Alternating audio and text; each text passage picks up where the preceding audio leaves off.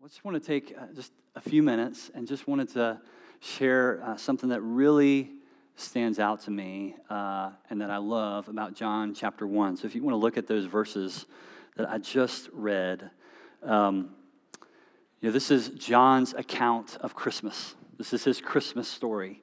And he talks about it in terms of light and dark.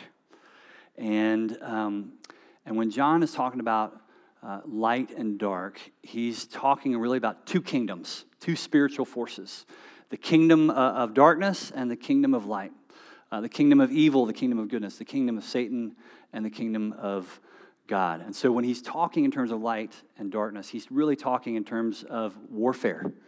Um, and so you see that. And you even see that here in John chapter 1 and verse 8, where he says, I'm sorry, in verse 5, he says, The light shines in the darkness and the darkness has not overcome it. And so, what, what Christmas is, in terms of darkness and light, it is the light invading the darkness. And that's the good news of Christmas, is that the Son of God was sent from the kingdom of light into the kingdom of darkness. And so it's, it's Jesus, God in the flesh, coming behind enemy lines. That's what's taking place at Christmas. It's an invasion, but it's not an invasion to kind of wreak havoc or do sabotage. It's actually an invasion that's a rescue mission. Uh, and so that's why I love this, this light and darkness, this theme. And it's, it's this idea that God has sent his son to rescue uh, those who are living in darkness. We talked about this at Christmas Eve. Isaiah 53 says, We are a people living in deep darkness, and yet the dawn has come. A light has shone for those in darkness. And so I, I love this imagery of light and darkness. And a few weeks ago, I was reading. Um, an old sermon by a guy named Dietrich Bonhoeffer. Some of you guys may know who he was. He lived in Germany uh, in uh, the 1930s and 40s, was a pastor and leading a powerful movement of Jesus followers and resistance to, to the Nazi regime. And in that, he was preaching uh, different sermons. He was preaching in 1933, so this is early, but he's preaching in 1933, uh, and uh, he speaks about this idea of light and darkness. And I just wanted to read a little bit of it to you this morning because I thought it was so powerful. But the background here is a few weeks before he preached this sermon, uh, there was a terrible mining accident in Wales. And so there's, uh, there's these miners who are trapped in the deepest part of this mine. And so he picks up on what's happening and what that experience must have been like. And this is what he writes He says, Here in the deepest depths of the lowest shafts, there is no hope. There remains only agony and waiting for death. And what if then a light sound is heard? So just imagine yourself in pitch black darkness, wondering if you'll ever see light again. And then you hear in the distance this faint, faint hammering sound. So he says this faint sound is heard like a knocking, a hammer blow, a breaking of stone. And if suddenly then a voice can be heard in the distance, far and call, calling far away, calling in the dark, these sounds and activities come a little louder and a little nearer until a hard blow comes quite near. It all stops suddenly, and then a friendly voice of a man is heard, a, a friend, a comrade, shouting an imprisoned man's name, saying, Where are you? And adds, Help is coming. And the helpless man stands up. His heart leaps from its tension, and waiting to muster all his remaining energy, he cries aloud, Here I am. And he adds, Come through to help me. Come through. I cannot help myself. I wait and will hold on until you come, but come quickly.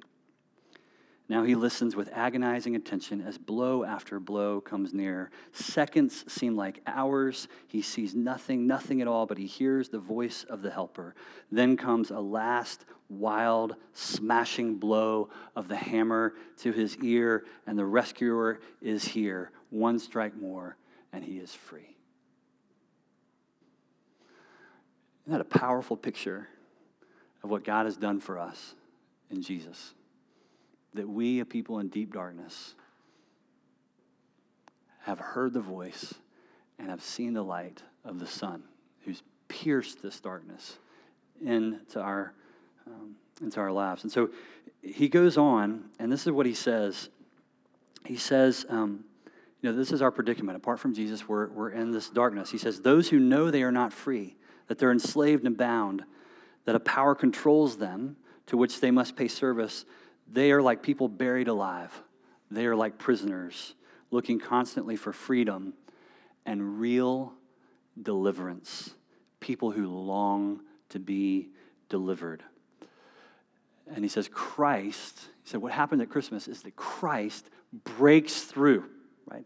Breaks through to you and to me, into our hearts.